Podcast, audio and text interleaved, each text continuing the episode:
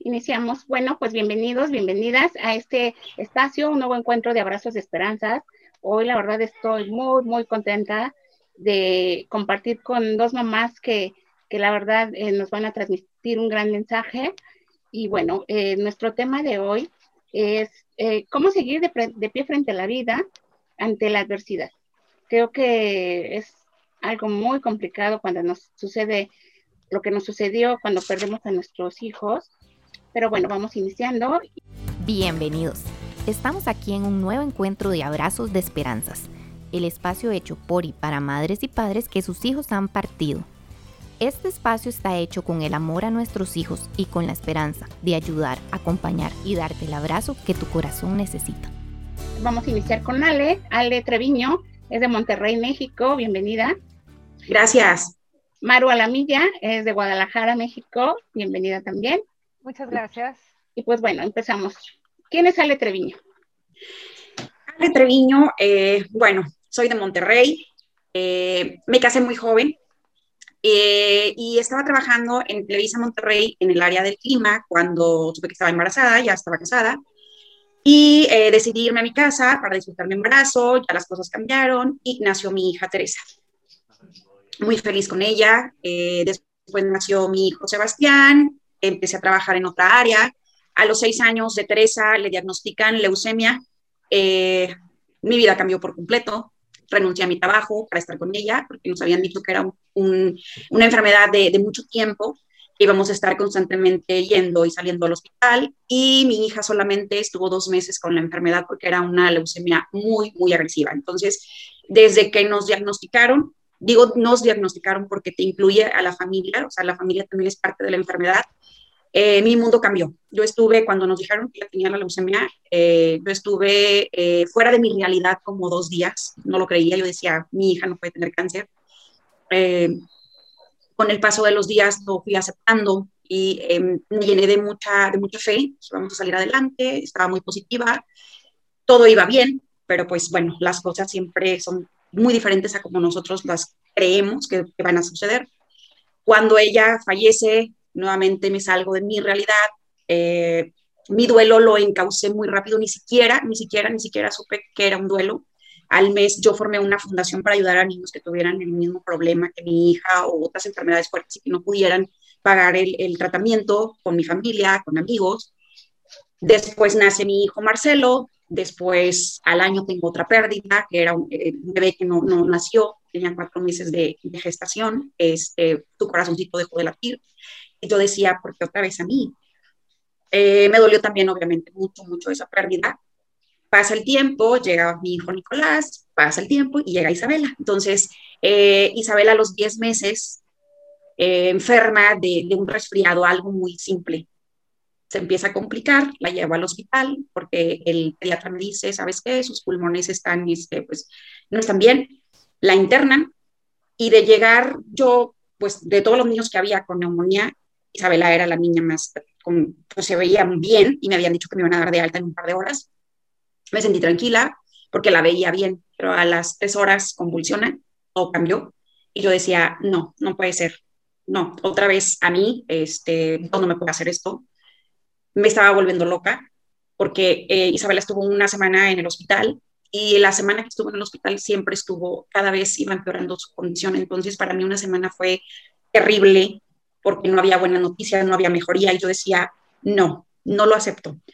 Eh, prometí muchísimas cosas a Dios en ese tiempo que estuve yo en el hospital y cuando ya las cosas estaban muy, muy críticas, que nos dijeron, saben que ya no hay nada que hacer, yo eh, estaba literal sentada en la banqueta del hospital tirada, no podía levantarme y decía, no puedo, no puedo seguir. No soy una mujer muy, muy devota de la religión católica, de las que van a la iglesia siempre, pero creo mucho en Dios. Creo que la relación que tengo con Dios eh, es diferente al estar yendo a la iglesia o irme a confesar. Y yo decía, si existes, necesito que me des la fortaleza para yo pararme, porque tengo tres hijos que me están esperando en mi casa y me estoy muriendo ahorita. Si se va mi hija, no lo voy a soportar. Yo ya había en ese momento eh, aceptado la voluntad de Dios porque yo dije, ok, la vas a llevar, pero necesito que me hagas fuerte a mí, porque yo no quiero, yo no quiero ser una mamá que está esté deprimida, yo no quiero ser una mamá que, que ella no sepa de, de, de, la vida, mis hijos me necesitan, yo quiero ser una mamá que nuevamente vuelva a sonreír, que nuevamente vuelva a soñar, que esté para ellos, que esté entera. A lo mejor con mis ratos, este, pues sí, de, de, de cuando me sienta mal llorar, y sentí una fortaleza en mí para poderme despedir de mi hija, pero los días siguientes fueron muy difíciles y yo decía, Dios, te necesito, o sea, necesito algo. A mí lo que me ayudó para poder seguir adelante fue, primero que nada, el apoyo de la familia es, es importantísimo y sobre todo aceptar la voluntad de Dios, porque si tú no aceptas, tú estás fuera de tu realidad, entonces esto es más difícil. Se presentó la oportunidad de, de yo tomar un diplomado en tanatología del Instituto de Elizabeth Kubler-Rose un año, para mí fue, yo creo que lo que me hizo ver la vida desde otro punto, porque con Teresa yo no hice o no me di el permiso de, de llorar lo que tenía que llorar, de gritar, de enojarme, porque yo el, el, duelo lo disfracé. Luego, luego al mes me dije, a ver, ya, este, su ropa la saqué, eh, empecé a formar la fundación, pero yo no me daba el permiso de llorar. Yo me decía, no, no, no, a ver, no voy a llorar porque ella este, está bien y, y no la voy a dejar descansar. Con el, el, diplomado me di cuenta que tenemos que darnos el permiso de llorar, que tenemos que darnos el permiso de enojarnos, que tenemos que darnos el permiso de muchas cosas según lo que vayamos sintiendo con nuestra, con todas las emociones que traemos acumuladas, que vayan fluyendo. Y empecé a ver la vida desde otro punto de vista, desde otra perspectiva. Para mí es el aquí y el ahora. El disfrutar cada día. Eh, te puedo decir que, que, que ayudar a personas que están pasando por lo mismo que yo pasé, para mí es, es como mi, mi, mi misión de vida, porque también me ayudo yo, porque digo, bueno, esto tiene una razón de ser eh, todavía. Digo, son cosas que no jamás vas a superar, porque un hijo no se puede superar, ni un hijo puedes re reemplazarlo por otro, o sea, cada uno es único. Entonces, cuando yo me siento mal, yo me doy el permiso de llorar y mis hijos saben, mis hijos saben que, eh, o mamá está llorando, la vamos a dejar llorar. Solamente van, me dan un abrazo y ya. Pero ellos saben que yo tengo que llorar, eh, porque si no, va a llegar un punto en el que ya no voy a poder más y voy a explotar, porque también me ha pasado. Entonces, me doy esos permisos de, de, de, ya, cuando me siento que ya no puedo más, a ver, ok, este día me siento así, este día a lo mejor me la voy a pasar en la cama, a lo mejor no tengo ganas de hacer nada, no tengo ganas de salir, y doy, me doy ese permiso. Pero ya cuando yo me descargo, digo, oh, para arriba y a lo que sigue. No puedo, no puedo dejarme caer porque ellos me necesitan. Y a veces nosotros nos, nos encapsulamos tanto en nuestro dolor que se nos olvida los que están detrás, que también están sufriendo, porque ellos también sufren. Eh, desde que, yo lo digo con mi hijo Sebastián, que es el mayor, que le tocó la pérdida de sus dos hermanas, cuando a mí me dan el diagnóstico de Teresa, yo, yo, ya no pensé en Sebastián, yo estaba pensando solo en Teresa. Entonces, cuando pasa el tiempo, digo, ¿y Sebastián qué sintió? O sea, él se quedó solo, este, mi mamá estuvo nada más con mi hermana, entonces la familia también sufre, la familia, los hijos también sufren, la pareja también sufre, eh, y es, es, es, un apoyo, es un todo. Entonces, ahorita yo la vida la veo desde otro punto de vista, me imagino que, que, la mayoría de los que hemos pasado esto, ya, ya no le temes a la muerte, ya no le temes a las cosas eh, tan, tan banales de la vida, ya, ya lo ves desde otro punto de vista, ya disfrutas mucho las cosas, como el sentarte a leer un libro, como el, el ver a lo mejor un que está lloviendo, eh, empiezas a disfrutar las pequeñas, grandes cosas que tiene la vida. Así es. Sí, la verdad es que eh, una de las cosas que nos deja esta experiencia es realmente voltear a ver lo importante, que se nos olvida cuando llevamos en el día a día, eh, se hace cotidiano y no volteamos a ver eh, las pequeñas cosas, bien como lo dices, que realmente eh, en el punto de observar empiezas a ver cosas que decías, bueno, ¿y esto cuándo estaba? Porque ni cuenta me había dado, ¿no? Sí, sí, sí, este árbol así, así si yo ni siquiera lo he visto mil veces y nunca lo había visto de esta manera. Entonces, cierto, tanto de los aprendizajes que nos dejan esta, esta, esta experiencia y, y, y, nuestros hijos, porque yo creo que ellos son los que también son nuestros grandes maestros, es esa parte, ¿no? De voltear a Y ver. sabes, ¿Qué, eh, ¿Qué, es lo que me permite seguir? Que cuando ese ser amado que se va te, dejó tanto amor, el amor es el conecte que, que, sigue. O sea, yo me siento en comunicación y, conectada con mis hijas, a pesar de ya no tenerlas físicamente. Siento que la esencia de mis hijas sigue y permanece en mí. Entonces, eso también me ha ayudado mucho. Eh, eh, el amor es la clave de todo para poder seguir. Eh, agarrarme de las cosas que, que, tanto Teresa, con solo seis años, me dejó, cómo afrontó ella su enfermedad. Con Isabela, que era una bebé, a pesar de que, de que era una bebé, me demostraron muchas cosas. Entonces, para mí, este, me quedo con, con las cosas como el amor, que, que, es lo que nos mantiene conectadas. Gracias. Maru, ¿quién es Maru? Hola, hola, hola, a sus órdenes. Pues Maru, Maru Alamilla, eh, es una mujer que, que pues me tocó enfrentar un, un proceso que nunca imaginé, la verdad es que cuando sus hijos, nuestros hijos enferman o sucede algo, dice uno, ay, me desvelo, los cuido, te rompes en mil pedazos, pero jamás imaginas que a uno de tus hijos puede pasarle algo. En la familia en lo particular, no había habido una pérdida tan significativa. Me tocó conocer la muerte en un segundo y de golpe. Soy mamá de tres hijos, de dos hombres, el mayor es Paul, eh, Paul tenía 17 años, iba a cumplir 18, Cristian tenía 11 años y medio. Y María Fernanda tenía en ese entonces 9 años. En julio del 2009 partimos a, a Tecate, Baja California, a un paseo familiar y, de regreso tuvimos un, un fatal accidente que nos marcó la vida. Ahí Maru se quebró. Eh, mis dos hijos pierden la vida, 19 de julio del 2009. En el instante muere Cristian y Paul muere a las 48 horas. Y Fernanda está hospitalizada muy grave. Y pues confrontar la vida desde ese punto de vista en un momento, un domingo como hoy, o sea, pues es traumático, es muy complicado, muy difícil.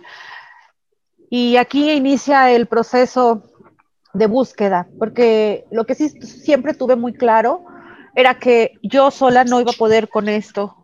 O sea, a mí me llegó a pensar en, en quitarme la vida y y no, no, no, o sea, yo no quería que, ay, es que me doy una cortadita y me voy a cortar las venas y a lo mejor me muero. No, no, no. O sea, Maru quería morirse. O sea, realmente, o sea, yo no quería caerme de las escaleras y quedar toda desdichada. No.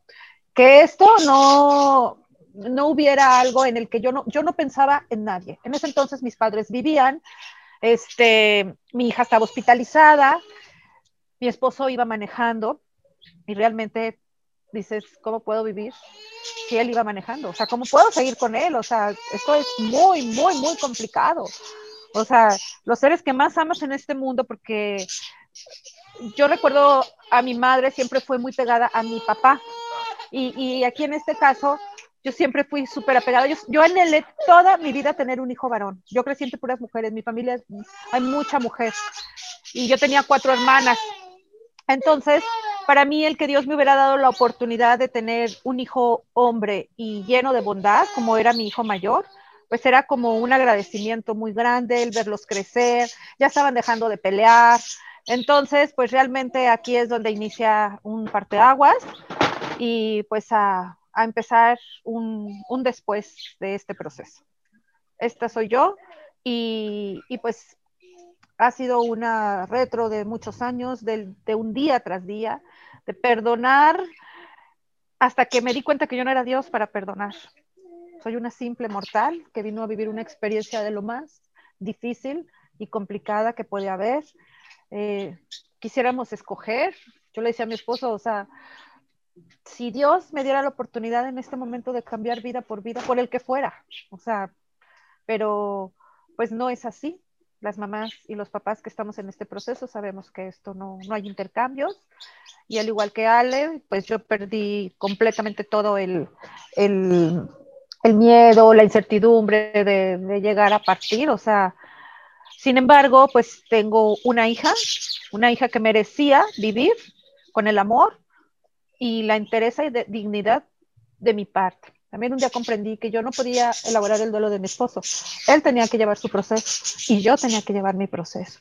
Pero sí hubo mucha, muchas complicaciones familiares, personales, emocionales.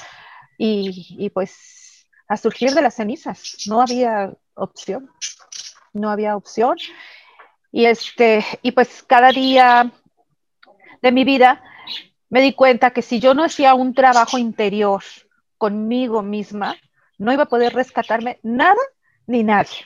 Solamente allá el arquitecto de nuestro destino, el de arriba, y no estoy hablando de religión, porque muchas veces en, los grupos renacer dicen, ay, es que yo soy este, cristiana, católica, soy, no, no, o sea, yo hablo de lo que es el poder divino de, de arriba.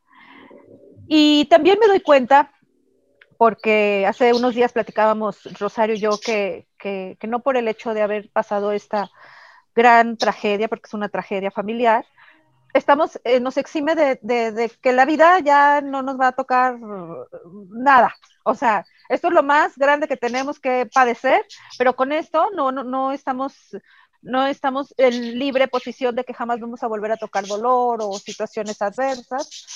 Entonces también eso pues Maru lo aprendió conforme el paso del tiempo, de los años, y cada día de mi vida es un aprendizaje, un aprendizaje, pero siempre consciente que el amor infinito de mis dos hijos, ese lo llevo conmigo y ese nadie me lo puede quitar, ¿verdad? Entonces, este, ha habido muchas situaciones en el trayecto de nuestras vidas que es imposible enumerar en, en el, en, aquí en la reunión, pero lo que sí puedo yo comentar a todos los papás, sobre todo los que inician y que nos hacemos en ese momento tantas preguntas, tantos cuestionamientos y que un día nos damos cuenta que nadie nos los va a responder más que la vida. la vida nos va haciendo de alguna manera experiencias y, pues de ahí vamos otra vez retomando el camino. Entonces, pues aquí estoy de pie, con una hija viva, porque pudo no haber estado en este mundo. A mí me tocó ver a mis tres hijos tirados en la carretera, esparcidos. Entonces, esas, esas, esa, esa parte, durante muchos años yo la quise borrar de mi memoria porque me, me atormentaba, me hacía un daño terrible, porque pues realmente dices, o sea, ¿cómo es posible que veniendo con sus propios padres, yo ahorita a 11 años de distancia tengo en casa a la mascota que venía con nosotros. Se fracturó, lo operaron, su cadera, lo operaron. Y él anda por aquí danzando como si nada. Entonces dices, oh my God, ¿de qué se trata? ¿Verdad? Y este, y pues aquí estoy, y, y sí, con, con más fuerza de lo que imaginé que podía soportar. Entonces, creo que a Nico y a Chayito les tocaron los primeros meses de, verme desfallecida, devastada, derrotada. O sea, yo creo que me tocó el, en mayo el primer, el primer congreso de Renacer en México. Y pues tocando puertas, tocando puertas, me tocó llegar a, aquí a Guadalajara, porque yo viví en Tijuana, Baja California. Este, y, y pues de alguna manera empecé a hacer una relación pues con la que hoy es mi familia Renacer, ¿verdad? Y, y aquí estamos.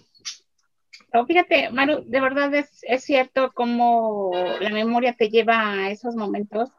Y yo, es cierto, recuerdo cuando te conocimos, estabas muy devastada, obvio, porque tenía muy poquito tiempo, pero el, creo que ahí tenemos una gran lección que es el que te tienes que mover. O sea, no te puedes quedar estancado viendo pasar la vida, porque entonces ahí te vas a quedar. Aunque tú venías con el corazón destrozado, a lo mejor arrastrando los pies y el corazón en el piso, pero veniste, te diste la oportunidad de venir y de conocer a otros papás y mamás y de conocer otras historias y de conocer a, personas que han vivido lo mismo que tú y que a lo mejor tenían un poquito más camino andado y ya tenían la paz en su corazón que todos ansiamos en el momento inicial. Y entonces es cuando dices, ay, hay esperanza, hay algo que me puede ayudar y entonces tal vez voy a, voy a seguir adelante y voy a volver a vivir, porque al principio sobrevivimos. Entonces, creo que eso es bien importante, pero aparte, um, yo no sé si les pasó a ustedes, pero a mí cuando, cuando yo iba a ir a la primera vez a, que me enteré que había grupos, yo decía, no, pero pues los demás tienen más hijos, yo no tengo más hijos, era el único. A veces pensamos que lo que nosotros vivimos es lo peor. Y nosotros ah, claro. somos las que sufrimos más. Y a nosotros nos tocó la peor parte. Entonces, cuando llegas y te das cuenta, en estos casos, no, no se compara porque nada se compara, cada quien tiene su de vida, no podemos comparar. Pero entonces empiezas a ver que hay personas que están en la misma situación, o que se quedaron con los brazos vacíos, o que perdieron dos o más hijos, en fin.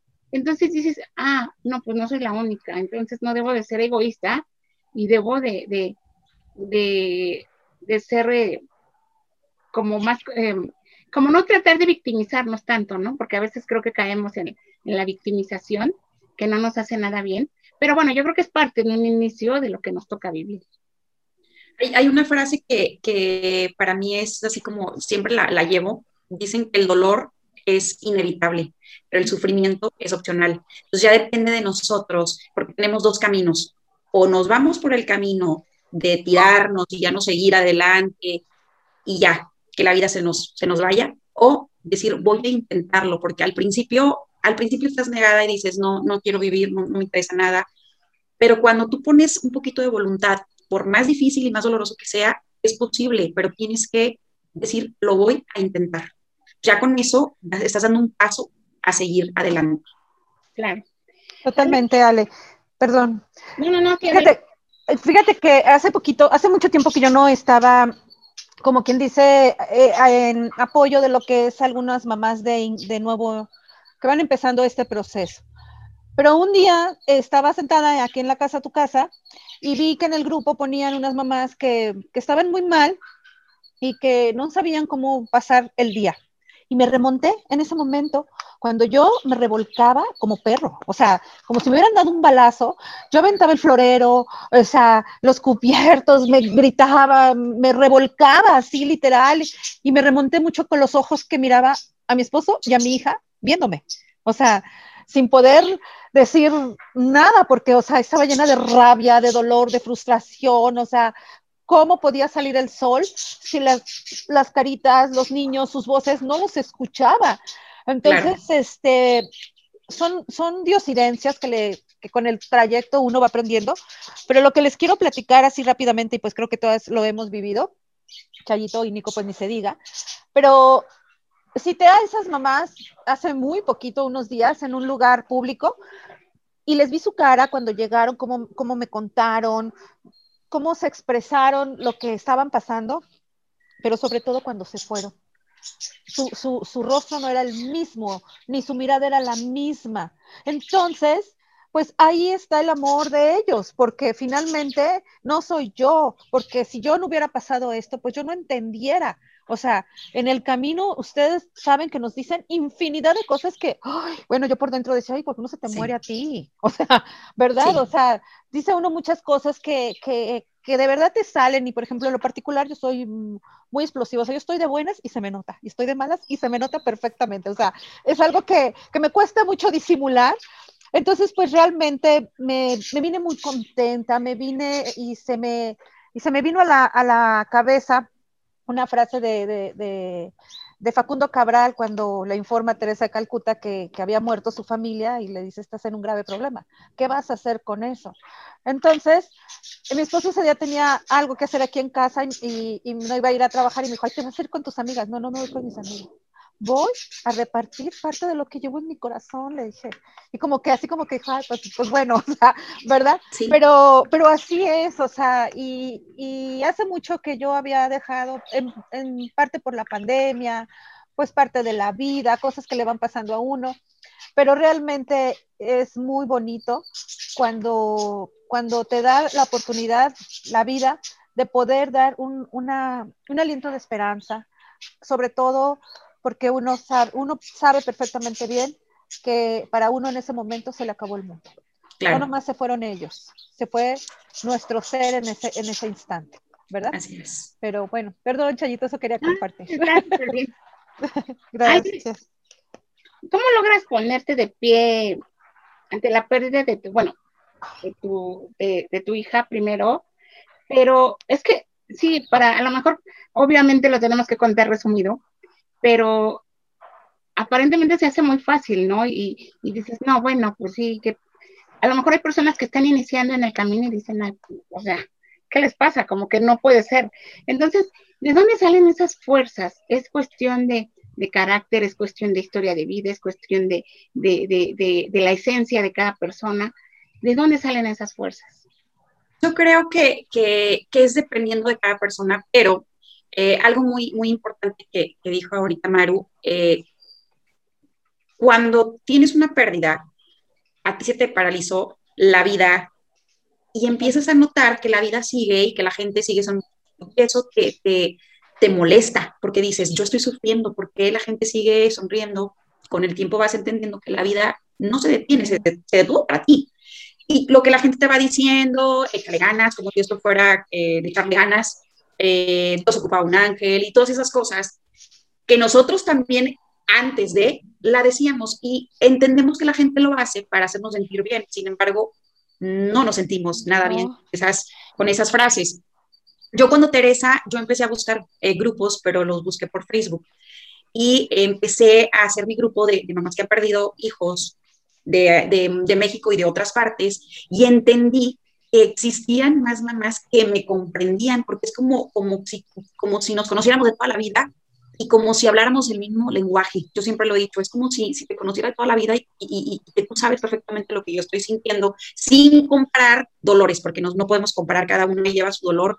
Este, y, y eso me ayudó mucho con Teresa. Con Isabela ya fue así, tengo que buscar una ayuda más profesional, pero yo no quería ir con psicólogo. Yo decía, no, yo no quiero con un psicólogo a que me diga, eh, échale ganas. Y, y no por, por, decir que el psicólogo no sepa, es un profesional, obviamente, pero yo necesitaba algo más como yo ya había leído muchos libros de Elizabeth Kubler-Ross, se presentó la oportunidad y también este, la, la diocidencia. Eh, yo inicié el, el, diplomado el 20 de febrero, el día que Isabela iba a cumplir un año. Entonces dije, a ver, Dios me está mandando señales.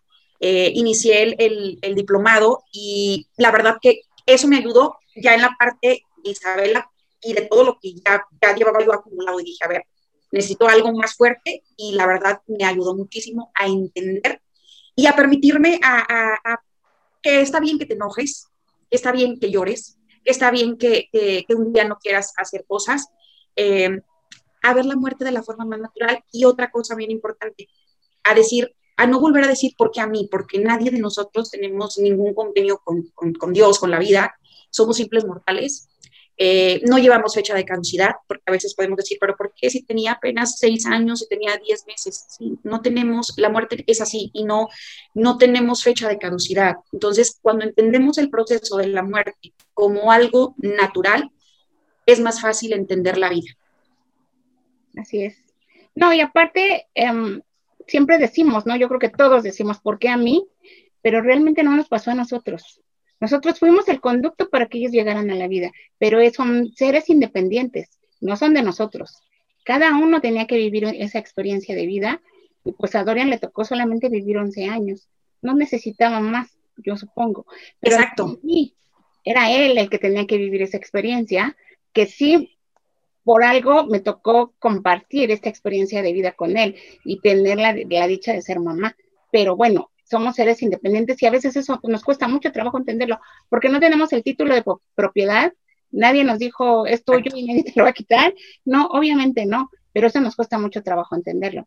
Vale, por otra parte, el bebé, eh, cuando pierdes un bebé en gestación, como dices, te costó mucho trabajo, porque aparte es un, es una pérdida muy incomprendida por, por la sociedad, por la mayoría. Exacto. Sabes que, yo siempre, yo, lo digo, yo era de las personas que decía, a ver, ¿cómo puede una mamá sentir, este, porque conozco muchas mamás que, no pueden superar esa pérdida, y decía yo, pero, o sea, ni siquiera llegases a conocer a tu bebé.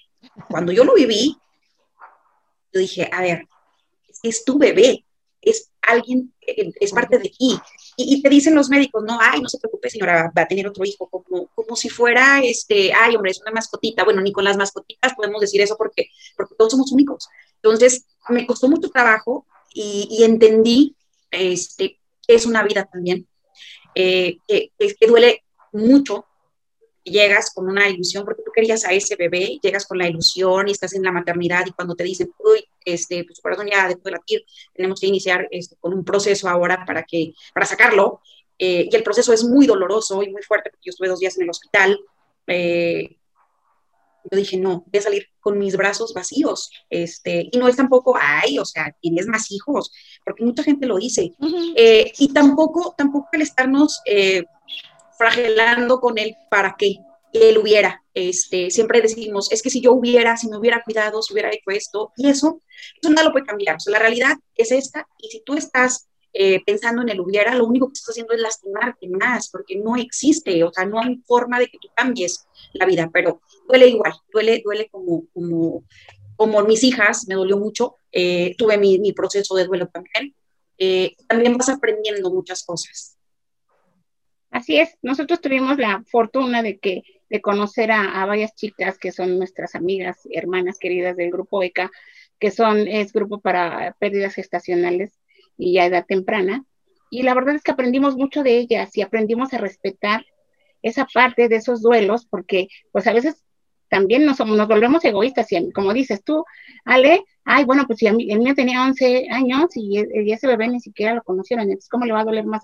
No, porque no se trata de ver quién le duele más, cada uno tiene su pérdida, cada uno sabe eh, lo, que, lo, que, lo que siente su corazón, y yo creo que una de las cosas más importantes que debemos aprender es a respetar y a ser más empáticos con los demás más comprensivos, más solidarios, y la verdad yo a ellas les tengo muchísimo cariño porque hemos aprendido muchísimo de ellas, porque creo que es una de las pérdidas más fuertes que puede haber también, las gestacionales y que están muy en el abandono, muy en, en, como en último lugar, pero la verdad es que sí es bien importante, ellas han alzado mucho la voz y han logrado muchas cosas, sobre todo también en los hospitales con los médicos, porque también, eh, um, bueno, ya tendremos un, programa de ese tema, pero la verdad es que es súper interesante porque es cierto, es, um, cada uno tiene una pérdida y hay que respetarla, y, porque al final de cuentas, como dice, se rompen todas las ilusiones, todos los proyectos, todo lo, lo que teníamos pensado con, con esos bebés que, que, se quedaron en el camino, pero por algo dejaron su huella en la vida, dejaron su huella en el corazón de cada mamá, porque es bien importante, aunque haya tenido un mes de gestación, dos los que sean, son su paso por, por la vida dejó una gran huella en sus familias. Maru, ¿de dónde podemos sacar esas fuerzas? ¿Cómo hiciste tú para poder enfrentar esa pérdida, esas pérdidas tan fuertes y ponerte de pie frente a la vida? Sí, nos dice, sí, los, grupos, pero bueno, también es eh, un trabajo diario de cada uno y es individual, bien lo dices. Sí, sí, Chayito, definitivamente pienso que en, en lo particular de mi parte, pues fue, yo creo, el amor de quien te ama, de los tuyos. En ese, en ese instante, pues estaban mis papás, estaba mis hermanas a las cuales yo siempre he sido muy apegada a ellas. Y, fueron como una red de, de, ayuda. Mi esposo con su silencio, yo sentía que, que él no estaba tan afectado como, como yo pero pues él tenía que salir a trabajar, alguien tenía que trabajar en la casa. Yo en ese entonces trabajaba en un colegio, yo estaba en la parte administrativa y mis hijos iban todos los días. Ese, ese colegio estaba enfrente del coto donde vivíamos. Entonces los vecinos de alrededor, todo el mundo supo del, de ahí en, en, el, en los funerales, los niños se formaban para darme un abrazo con una flor blanca. Entonces, mis compañeras de trabajo también fueron muy importantes. Mi jefa es una amiga que hasta el día de hoy, este, yo me siento muy afortunada de contar con, con amigas que, que puedo sentir su, su, amor, su compasión. Y, y, sí, definitivamente es un trabajo de día a día, porque aún hay días difíciles, aún hay días complicados. Eh, hoy mi hija tiene 21 años y realmente hay veces que le digo, es que no es, porque me dices que tú los quieres más a ellos. Le dije, no es eso, es que no los puedo, no los puedo ver. Y mientras yo vivo en la tierra, aunque he aprendido a pasos agigantados, pero no nomás ha sido el grupo, han sido infinidad de talleres. Bueno, yo fui hasta llegar a dar con esta Laura Rivas, la que sale en la tele de los espíritus y todo eso. Bueno, mi marido me regañaba y me decía que estaba loca y que no sé qué. Le dije, pues sí, sí estoy loca. O sea, porque mis hermanos me dicen, es que estás loca. Pues sí, sí, sí estoy loca, pero yo quiero ir, ¿verdad? Hasta que me di cuenta, en algún momento de tu vida te van cayendo veintes. O sea, veintes de cosas que cuando te dicen las personas en general, ahorita que decía ustedes que el duelo gestacional es eh, como que lo minimizan, pues si en alrededor minimizan la ausencia de nuestros hijos. O sea, a mí me choca, me molesta tanto que me digan, ay, ya dale vuelta a la página. O sea, dices, dale vuelta a la página, pues si no se fue el perro ni el gato, y aún así me importan. En un taller, un día estaba muy de los inicios, como los, bueno, eran como dos años pero en la universidad que estudié me manda un post de un diplomado que había y nos presentamos. Pero nunca se me olvidó una mamá que estaba ahí, pues era duelos y despedidas, se llamaba el taller. Y decía la mamá que ella estaba ahí porque su hijo se iba a casar y no sabía cómo desprenderse de él. Imagínense, yo con semejante dolor en mi corazón, y dije, ay, no, está, o sea, te das cuenta de cada cosa. Pero en ese momento, hoy, hoy, hoy, a tanto tiempo de distancia, pues me doy cuenta que en ese momento esa persona pues le dolía mucho, o sea, era su, su pérdida. Pero en ese entonces, pues para mí era, o sea, esta está tonta, dolor, esto es dolor, o sea, esto que estoy viviendo es dolor. Y también me di cuenta que yo no puedo agarrar un 33% y dárselo a mi hija y tú vive ese porcentaje por mí y al otro que vive conmigo el otro porcentaje y yo me quedo con el resto, ¿no? Maru tiene que afrontar esto y sí es un, un día a día, Después han venido muchas pérdidas en mi familia y, la persona que piensa, claro, un hijo definitivamente, lo digo con todo el conocimiento de causa, no hay, no hay un dolor tan grande. Me tocó enfrentar sola durante muchos años, muchas cosas, porque mi esposo y yo eh, hubo muchos años que estuvimos separados. Entonces, eso también fue un proceso, porque no nomás era mi dolor, era el dolor de mi hija, que había perdido a sus hermanos y, parcialmente a su papá, porque sus padres estaban separados. Entonces, pues llega un momento en la vida en el cual pues tuve que sacudirme y salir adelante porque el amor infinito que yo le tengo a, la, hija que tengo, pues me di cuenta que yo no le podía dar lo que no tenía dentro. Entonces tuve que trabajar en ello y, creo que sigo trabajando, sigo aprendiendo porque, pues porque soy terrenal, porque aún estoy en este mundo y, pues es el, es el proceso de, la pérdida, porque pues claro, mis hijos jamás, jamás, jamás, hay un solo día, un solo día en el cual no estén en mi pensamiento, en mi corazón, en mis acciones, mis acciones, ellos están como muy presentes, eso es algo que siempre sí lo tengo muy claro.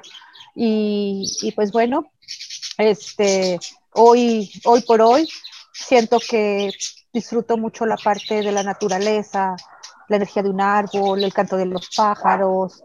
Amo con todo mi corazón ir al mar. O sea, es, es un estado como que donde entra el centro de mi ser, puedo encontrar un poco ahí.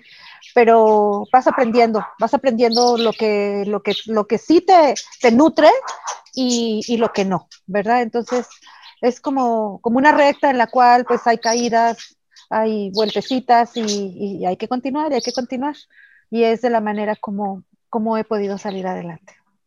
Claro, creo que, como dicen, la, la vida nos pone de rodillas literalmente, pero poco a poco nos vamos levantando y al rato nos vuelve a tirar, pero nos volvemos, así como cuando te arrastra la ola y ya estás así, de repente llega la otra y te, pues, te vuelve a aventar, ¿no? Pero creo que todos los seres humanos tenemos esa capacidad que ni nosotros mismos conocemos. O sea, yo no sé si les pasa a ustedes, pero yo no pensé, o sea, yo el día que, que me dijeron que mi hijo había muerto, o sea, yo dije, ¿y qué voy a hacer? O sea, no, ¿qué voy a hacer? No puedo, no puedo con esto, no voy a poder ni un día. O sea, no nos separábamos ni un día. Entonces, yo decía, no, no, no, no puedo. Pero entonces descubrí esa capacidad que tenía interior que ni siquiera conocemos, que eso lo vamos conociendo en el día a día y vamos descubriendo que podemos eh, ir transformándonos y conociéndonos la capacidad tan grande que tenemos los seres humanos para afrontar la adversidad. Es increíble. Pero bueno, ahora que decías de, del, taller que tomaste, nosotros a mí también me tocó en un, taller de una señora que su pérdida era que se había muerto su perro. En ese momento yo dije, no es posible que esta señora esté así porque estaba en un mar de lágrimas, estaba muy mal. Y yo decía, no, también lo mismo, pensé también. Y dije, no es posible, mi hijo. Pero después de un tiempo te das cuenta que es parte de lo que nos toca vivir y ahora, bueno, pues entiendo perfectamente y respeto y digo, claro, a mí se me muere uno de mis gatos y voy a estar igual porque los amo. Pero, en este momento no lo entiendes, dice, por Dios. Pero bueno, yo creo que hay que, lo principal de todo es que en cuanto ya empieza, empieza a pasar, nuestro corazón empieza a estar en calma, yo creo que el respeto es la clave de todo. Entonces, eh, eso es lo más importante porque, bueno, pues eh, hasta personas que decían, ay, bueno, pues que se muera el marido, pero eh, una compañera dijo, pues que se muera mi marido, si hubiera muerto él, no mi hijo. O sea, de verdad, a veces es que tu mente está y tu corazón está tan dolido que dices cosas que después, a lo mejor ahorita nos reímos, pero en ese momento sale desde el fondo de tu corazón porque dices, o, o, o decía alguien, es que si no lo hubiera conocido, no me hubiera pasado. O sea, ya sé, ya sé. No lo miras con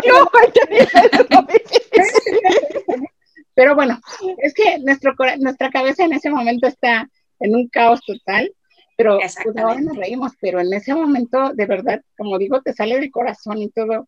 Pero bueno, es normal, es parte de lo que cada uno nos toca vivir con esas experiencias.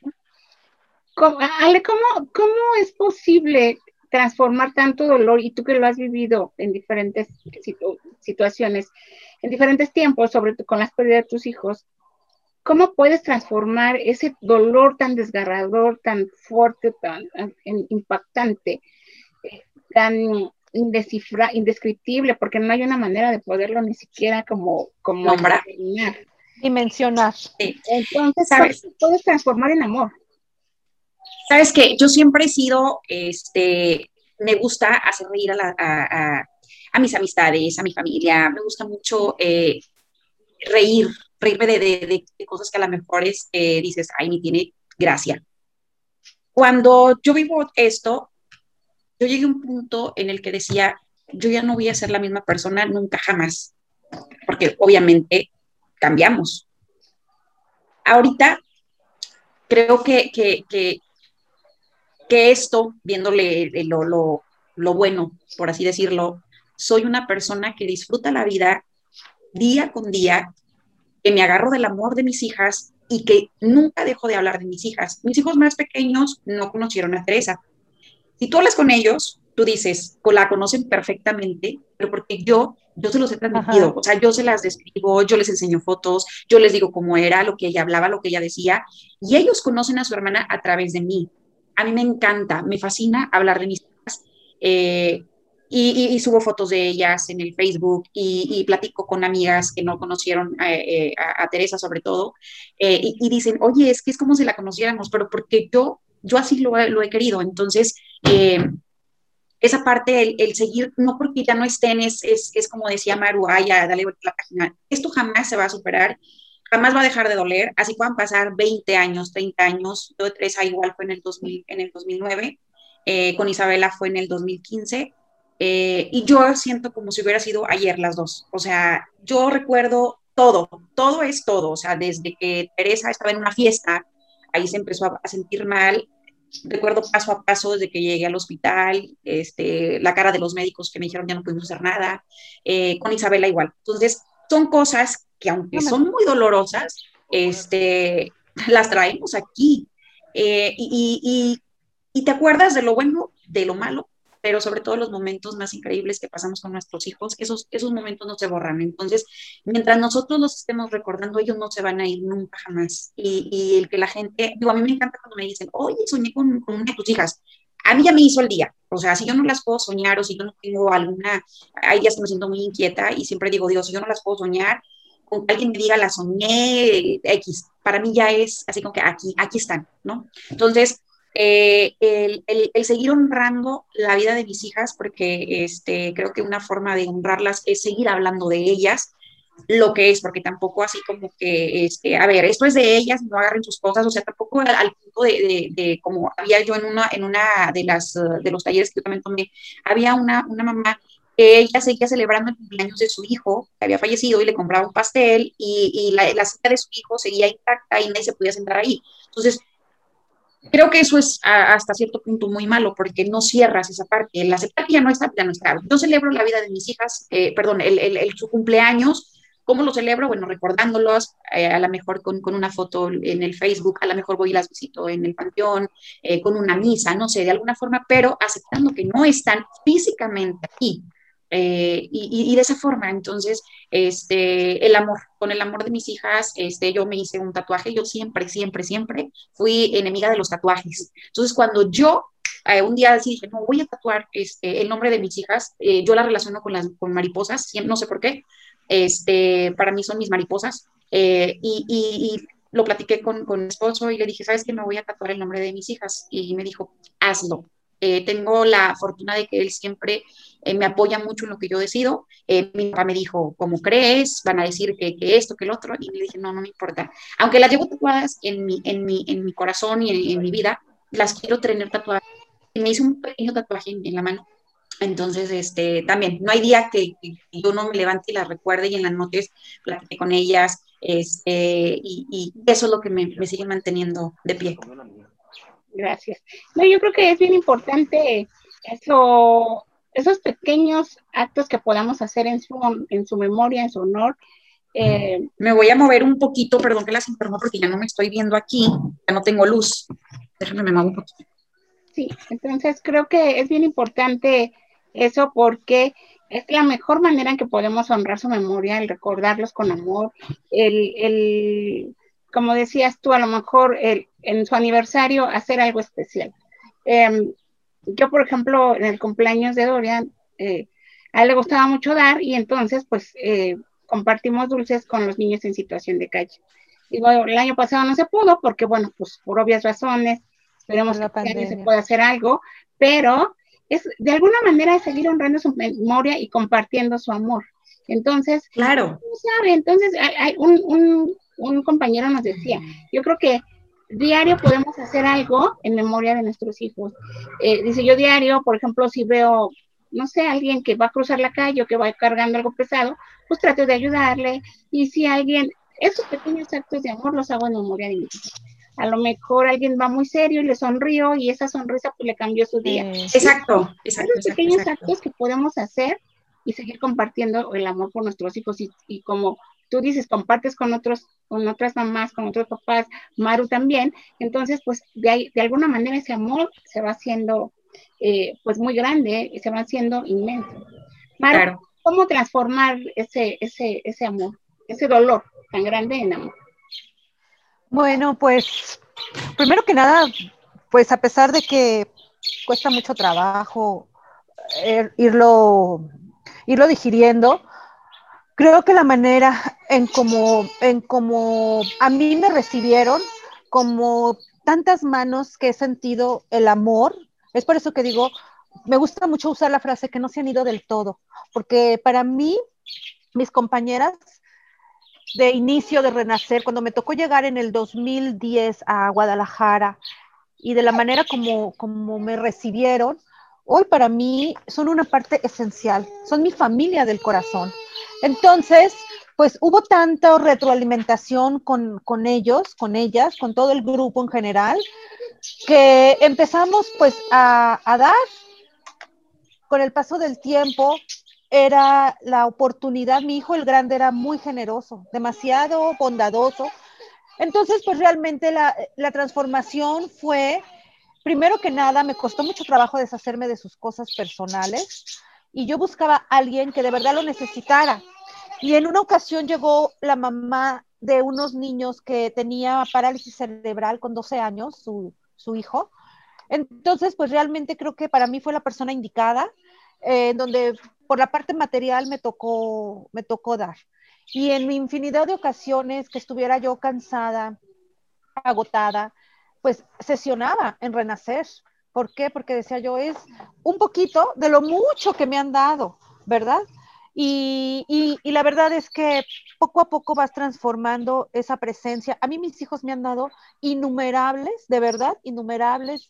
Eh, se puede decir que su presencia espiritual está presente, muestras de amor, de cariño, de su presencia. Claro que pues yo quisiera o sea, ahora sí que tocar, besar y, todo lo que, lo que lleva, sí me da tristeza las fechas. A mí la fecha que más me tumba es, son las de diciembre. Es muy, es, para mí son muy complicadas.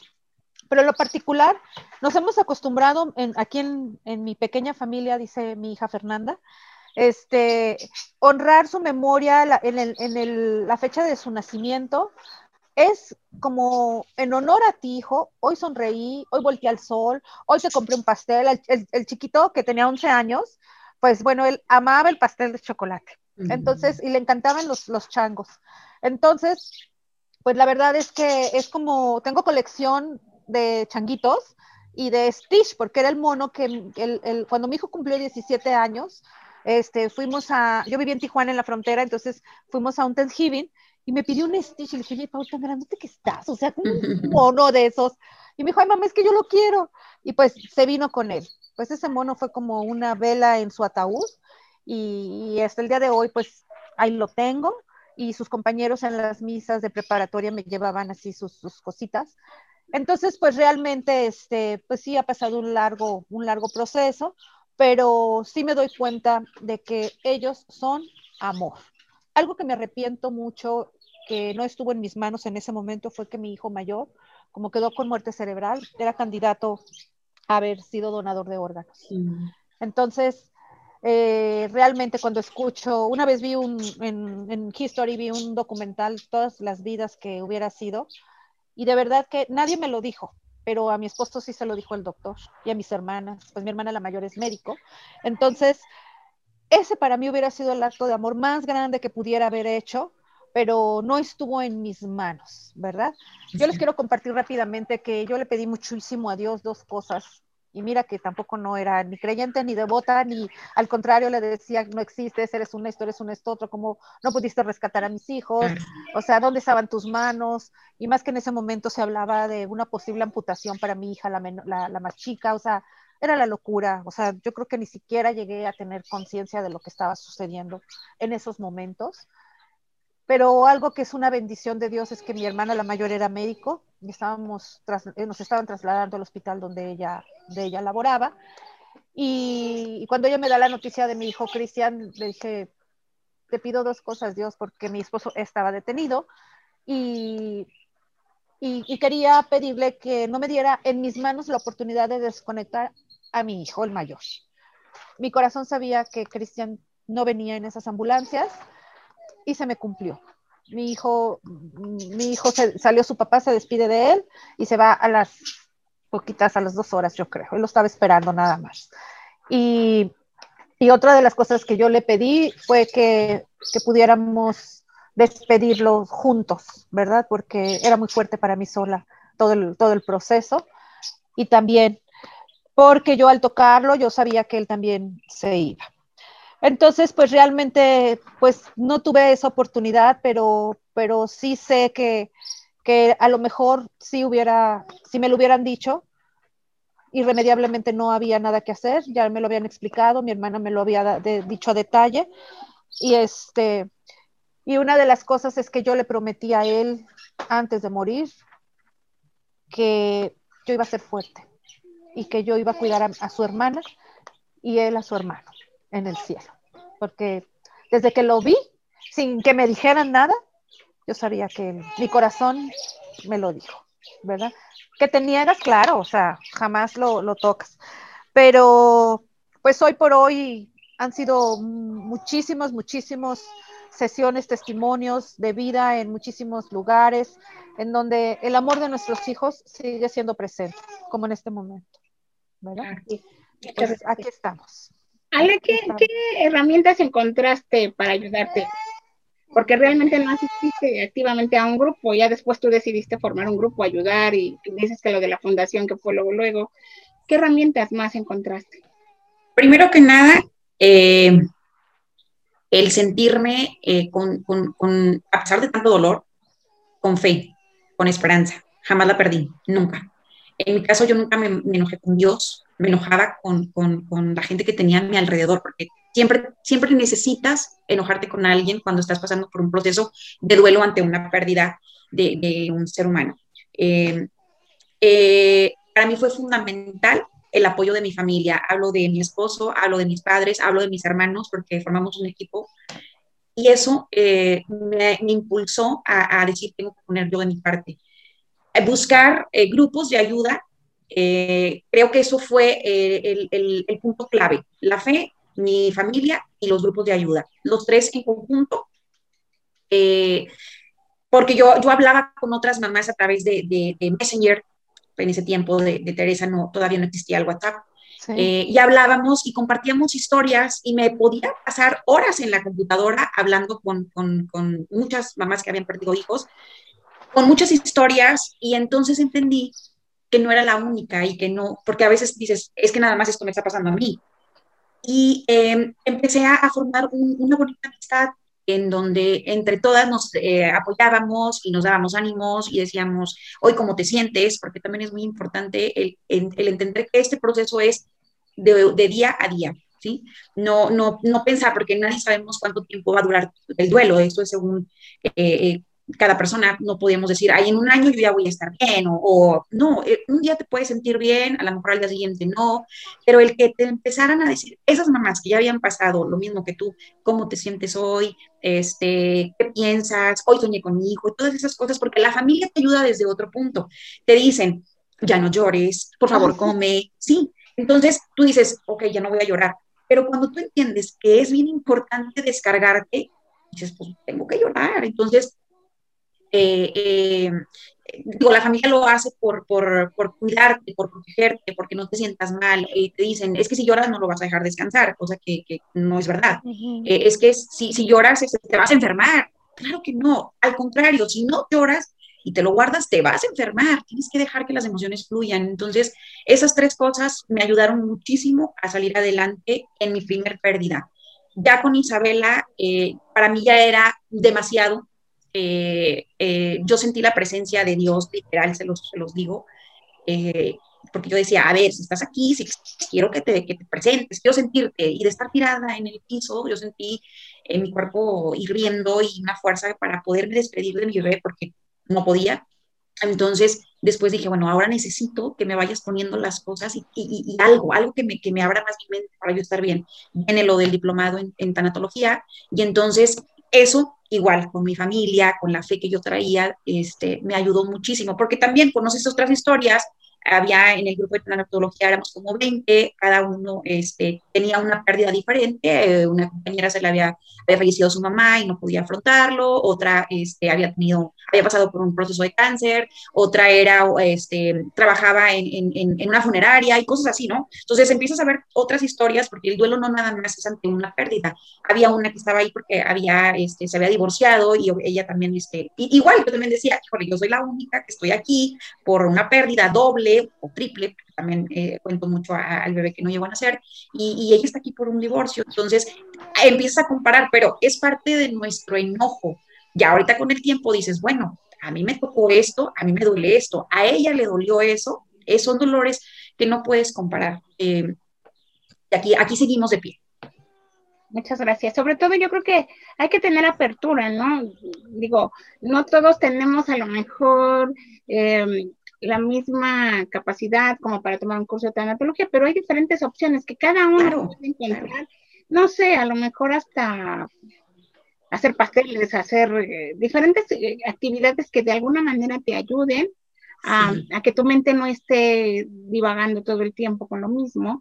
Y eh, digo, de alguna manera no es evadirlo, pero sí como que ayuda a que no estancarnos todo el tiempo en algo. Así es cada uno sabe qué es lo que le puede ayudar, leer, no sé, ver películas, pero sobre todo yo eh, estoy muy de acuerdo contigo en esa parte donde dices el compartir con personas que están viviendo lo mismo que tú. Para mí eso fue lo que a mí realmente me ayudó muchísimo. Maru, en tu, en tu historia, ¿qué, ¿qué, es lo que te ha ayudado? Bueno, pues creo que algo que ha sido muy importante es que el no quedarme estancada, el, el, aún como lagartija, en uno de los talleres me dijeron, muévete. No te instales en una carpa y, te eches a dormir y, te hagas la madre del sufrimiento. O sea, muévete, muévete, muévete. Y, eso, créeme que lo, he aplicado igual mucho respirar, respirar, Chayito. El inhalar y el exhalar es algo que, que es muy importante. Pero también un día llegué a tocar la mano de Dios después de haberme de que lo perdoné, porque, porque según yo, yo lo había perdonado por lo que me había hecho. Entonces, este, creo que, que el amor de mis hijos, de mis tres hijos, o sea, tanto la de la tierra como los que están en el cielo, siguen siendo un motor de, luz, de esperanza, porque aquí disfruto a la que tengo y suspiro por los que no están aquí físicamente, pero puedo sentir su presencia, puedo sentir su amor, puedo sentir esa relación de mamá que aún tengo con ellos. O sea, eso es algo que lo tengo súper claro, pero llegar a ese momento, pues han sido mucho, mucho, mucho trabajo, mucha historia de compartir y, claro que hasta el último aliento para mí va a ser eh, el, anhelar su presencia. Ya no me pregunto el por qué, por qué me pasó. Simplemente sé y tengo la esperanza de un reencuentro, de un reencuentro. No sé de qué manera. Mi padre, que en paz descanse, dice que ha de ser tan bonito que nadie ha venido de regreso a contarnos cómo es el, ese, ese amor de, del cielo. Pero quiero comentar por último que algo que me tocó muy fuerte mi corazón fue ahora en el 2019 que muere mi papá y muere en el hospital donde, donde murió mi hijo mayor. Este, híjoles, fue impactante, impactante nuevamente. Y, y volví a sentir el dolor, pero ese dolor ya lo conocía. Y eso es algo que, que, que uno, cuando dices, es que no puedo, sí podemos, porque si pudimos la primera vez, ese trayecto ya lo recorrimos. Entonces, vamos a ir y como el callejón, nos vamos a, alcanzar el callejón de los trancazos, pero vamos a regresar porque ya sabemos cuál es el camino, ¿verdad? Entonces, pues procesé, me di el permiso de caerme, de llorar, de no levantarme no sé cuántos días de la cama, gracias a Dios ya mi hija es mayorcita y, mi esposo también, ya no ocupan que llegue a, hacerles todas las cosas que normalmente hago, pero me di el permiso un tiempo y me levanté nuevamente. Entonces, este, pues creo que esa ha sido parte de, la fórmula que a mí me ha funcionado, el poder saber que, el amor no, no se muere, no se muere. Eso sí es algo que no nos puede robar ese, ese fantasma, ¿verdad? Y que cada día crece más y que cada día de mi vida ellos, es, es, es el, al instante que yo abro los ojos, es mis hijos, mis hijos. Bueno, así como le digo a mi hija Fernanda, buenos días hija, ¿cómo amaneciste? También a mis hijos, gracias Dios por un día más y gracias hijitos por velar mi sueño, ¿verdad? Esa es la manera como yo honro a mis muchachos. Pues ya casi, ya casi terminamos, se va rapidísimo el tiempo, nos podríamos quedar hablando horas. Sí. este, Ale, ¿te gusta la nueva versión de Ale? ¿Hay un antes y un después? Sí, sí, sí. Y yo creo que, que ahorita soy una mujer más fuerte en muchos, muchos, muchos, muchos sentidos. Disfruto más la vida. Eh, y qué cosas, ¿no? Vienes a disfrutar la vida después de un golpe tan fuerte, porque nos creemos intocables, creemos que nunca nos va a pasar a nosotros. Vemos a veces esas historias y decimos, ay, no, yo, yo, en lugar me muero, y no te mueres. Es verdad, no te mueres. Entonces, eh, sí me gusta esta versión de mí, porque soy una mujer más fuerte, porque soy una mujer que disfruto el aquí y el ahora. Yo ya no pienso en un futuro, porque digo, esto está en manos de Dios. Eh, trato de disfrutar mucho, mucho a mis hijos. Eh, me salí de trabajar para estar al 100 con ellos. Ahora trabajo, pero, pero en, en, algo que manejo en mis tiempos, en mis tiempos. Y, y, disfruto muchísimo, muchísimo cada cosa que hago. Sigo fallando como ser humano, porque sigo siendo un ser humano, pero voy aprendiendo cada día muchas cosas. Entonces, eh, sí, me gusta más esta versión, pero no me gusta que haya sido así. No me gusta que, que, que esta versión que ahora tengo haya sido después de, o, o, a partir de, ¿no? Eh, pero bueno, normalmente así es, eh, somos seres humanos y, nunca nos creemos eh, inmortales y nos creemos que nunca vamos a, a, tener esas historias en nuestra vida, pero cuando te toca de cerca, la vida te da un giro de 180 grados, cambia todo. Y pues sí, sí, sí me gusta esta versión. Qué bueno. Y aparte, ¿sabes que Yo creo que a todos nos pasa decir, es que ¿por qué yo no sabía esto cuando estaba mi hijo? O por qué no pude conocer estos lugares cuando estaba mi hijo, por qué no pude hacer esto cuando estaba mi hijo. No, porque así es, porque, porque era así como tenía que ser, así debería de ser. Me cuesta trabajo entenderlo. Maru, ¿te gusta la nueva Maru? Sí, Chayito, pues es que siento que ahora tengo más, más tolerancia, más empatía, mm, más calma y más paz en mi corazón. O sea, era feliz antes y no sabía que podía ser feliz y con toda esta transformación he venido con otra faceta. Yo, yo tengo un carácter muy, muy fuerte, creo que esa es una también, eso ya es nato de mis herramientas, pero sin embargo, sí, sí hay más misericordia, este, más empatía, este, soy amorosa, eso sí, siempre he sido como muy elocuente en, mis, en mis sentimientos, pero, pero sí me hubiera gustado haber sido más con mis hijos más tranquila, más con, un poquito más de paz, porque vivía acelerada, o sea, tenía una hija de kinder, otro de primaria, otro de secundaria, y pues corría todo el día, trabajaba, y hoy no trabajo en, por fuera, y siento mucho más paz en mi corazón, porque siento que, que he, procesado la parte de, de tener, que la paz es lo más parecido a la felicidad. Entonces, porque hoy, hoy, hoy puedo decir, hoy fui feliz porque estuve en contacto con ustedes, porque tuvimos esta charla, porque en el día disfruté al baby, que lo amo con mucho, con mucho corazón, este, compartimos en familia un rato en la mañana, entonces, pero esos son fragmentos. Lo que hay aquí adentro es lo que realmente es con la manera que nos vamos a ir a dormir o vamos a, a continuar, ¿verdad? Entonces, sí me gusta, Chayito, sí me siento, sí me siento más tranquila. Claro que como ser humano la pierdo a veces la, paz y la calma, pero de alguna manera este, es lo que les decía hace rato, ya sabemos el camino y, ya sé que hay que, hay sentimientos que hay que trabajar, ¿verdad? Pero sí, sí, Chayito, muchas gracias y muy contenta de conocerlos. Igualmente. Igualmente, Maru. Yo creo que nos pasa a todos decir, ¿por qué no las conocí en otra situación? es cierto. Sí, sí. Sí, sí. Sí, es cierto. no así tenía que ser. Pero bueno, yo creo que ahorita lo más importante es qué mensaje le pueden dar a los papás que están iniciando en este, en este camino y que bueno, de alguna manera pues su corazón está tan dolido, tan destrozado en este momento. ¿Cómo darles un mensaje? ¿Qué mensaje le puede dar, puedes dar a Ale? El darse el permiso de llorar cuando tengan esa necesidad de llorar. Si, si quieren gritar, también es válido enojarse, que vayan dejando que las emociones vayan fluyendo, que, que no se desesperen, porque a veces entra mucha desesperación, y que acepten primero que nada pues, la realidad. Decir, es, la, es lo que está pasando, no puedo cambiar lo que, la realidad. Y eh, intentarlo, al menos intentarlo, porque el, no puedo no entra aquí. El, el, decir no puedo es muy diferente al no quiero.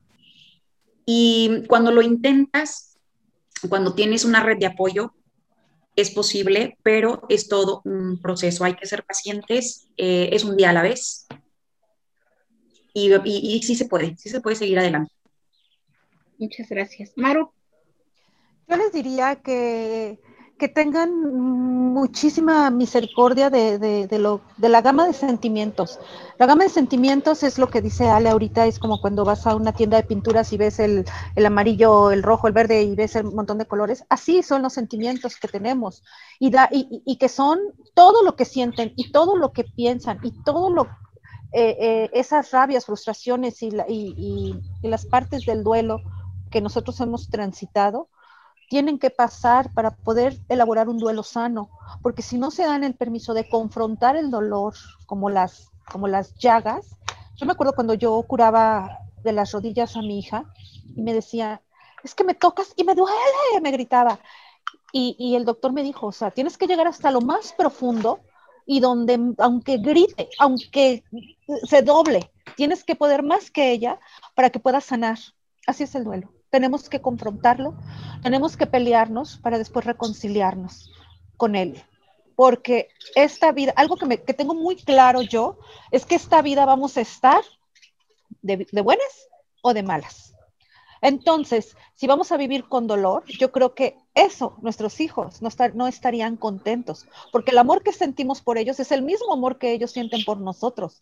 O sea, si a, si a mí mis hijos me hubieran visto derrotada completamente, hubieran dicho, o sea, mi mamá no pudo levantarse, entonces, ¿dónde está el amor? Así mi, bueno, en, mi caso, con mi otra hija. Entonces, tenía que levantarme, o sí, o sí, o sea, no había opción. Y, y hoy por hoy ella sabe que me doy el permiso muchas veces de sentir nuevamente, ahora que, que salió esta versión de la aplicación de Eritech, mm, donde les, les, recreas la vista. Ay, bueno, duré como dos días. O sea, ellos no me vieron, pero yo me revolqué de dolor y, y, y lloraba y, y, decía, o sea, ¿por qué, Dios mío, me tocó vivir esto? O sea, yo quisiera verlos así, pero pasó. Y entonces, pues hay que resurgir nuevamente para poder honrarlos y amarlos es darles el lugar que tienen, amor y luz. Es lo que yo te puedo decir. Muchas gracias.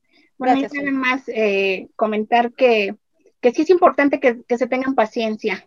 A veces eh, creo que al principio quisiéramos que ese dolor terminara y que pasara el tiempo rápido y que nos sintiéramos mejor hay que tenerse mucha paciencia, porque muchos papás dicen, es que cuánto tiempo me va a durar y cuándo se me va a quitar el dolor. Cada uno es una historia de vida diferente, cada uno tiene su tiempo, no tenemos el tiempo exacto, ni tenemos la respuesta, ni tenemos la receta mágica, solamente les podemos decir que sí se puede, que aquí hay dos testimonios de mujeres que han logrado seguir adelante, han logrado levantarse ponerse de pie ante la adversidad, que no estamos comparando el dolor porque cada uno tiene su dolor eh, individual, independiente y cada uno es una historia de vida, pero el perder tres hijos, el perder dos hijos, eh, bueno, eh, pudieron, entonces creo que cada uno podemos, eh, según lo que cada uno esté viviendo, entonces todo es mucho cuestión de amor, de actitud y de decir qué homenaje le quiero brindar a mi hijo. Y no le quiero brindar, no le quiero... Mm, brindar el dolor de ver a su, a su madre, a su padre tirados, sino ver a su mamá que está luchando todos los días por ponerse de pie y sobre todo por, por el amor que, que me tienen. Entonces yo creo que eso es lo más importante.